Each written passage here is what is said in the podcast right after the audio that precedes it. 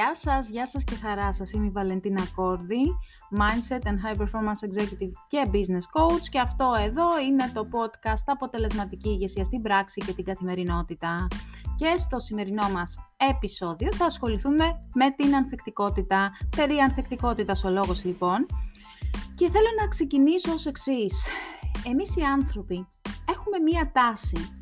Οποιονδήποτε όρο ακούσουμε και αυτός γίνει trendy, να προσπαθούμε να το χρησιμοποιούμε και να τον αξιοποιούμε παντού και με κάθε τρόπο. Το ίδιο συμβαίνει λοιπόν και με την ανθεκτικότητα, όπου ήρθε πάρα πολύ έντονα στην επιφάνεια ως όρος και ως δεξιότητα κατά την περίοδο του κορονοϊού και της καραντίνας και όλων αυτών των αλλαγών που ήρθαν ως συνέπεια αυτής της κατάστασης.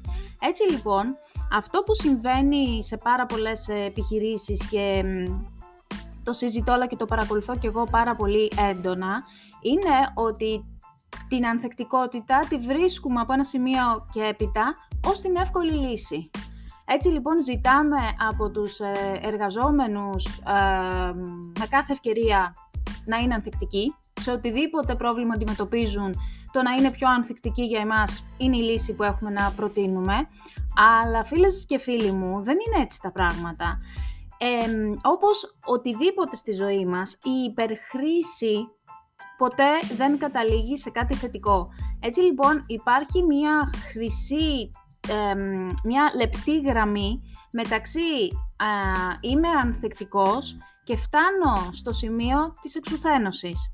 Πριν λοιπόν φτάσουμε στην εύκολη κατά κάποιο τρόπο λύση ε, και πρόταση στο να είναι οι άνθρωποι μας πιο ανθεκτικοί, ας δούμε τι μπορούμε να κάνουμε από την πλευρά μας για να απλοποιήσουμε λίγο τη ζωή τους στην εργασία, να τους βοηθήσουμε δίνοντας πιο ξεκάθαρες οδηγίες, βγάζοντας από τη μέση μεθόδους και τρόπους που τους κάνουν τη ζωή πιο δύσκολη, αλλά τρώνε και περισσότερο χρόνο και χρήμα και στην επιχείρησή μας, ας είμαστε εμείς πιο συγκεκριμένοι και πιο α, σαφείς σε αυτά που του ζητάμε να κάνουν, ας τους δίνουμε τα εργαλεία που χρειάζονται και αφού λοιπόν τα κάνουμε όλα αυτά, τότε να θεωρήσουμε ότι κάποια γκρίνια που μπορεί να έχουν, κάποια αντίδραση που μπορεί να έχουν σε όλο αυτό το φόρτο εργασίας που καταλήγει πάνω τους,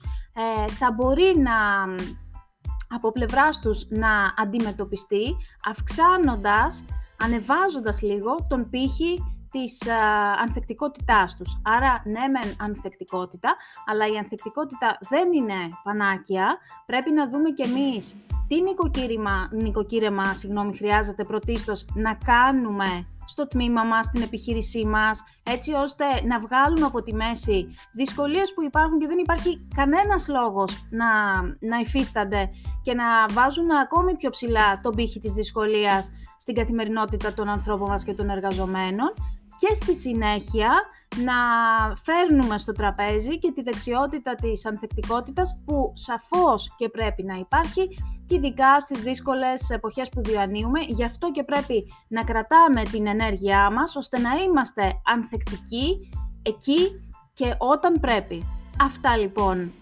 από εμένα και σε αυτό το επεισόδιο. Μέχρι την επόμενη φορά σας χαιρετώ.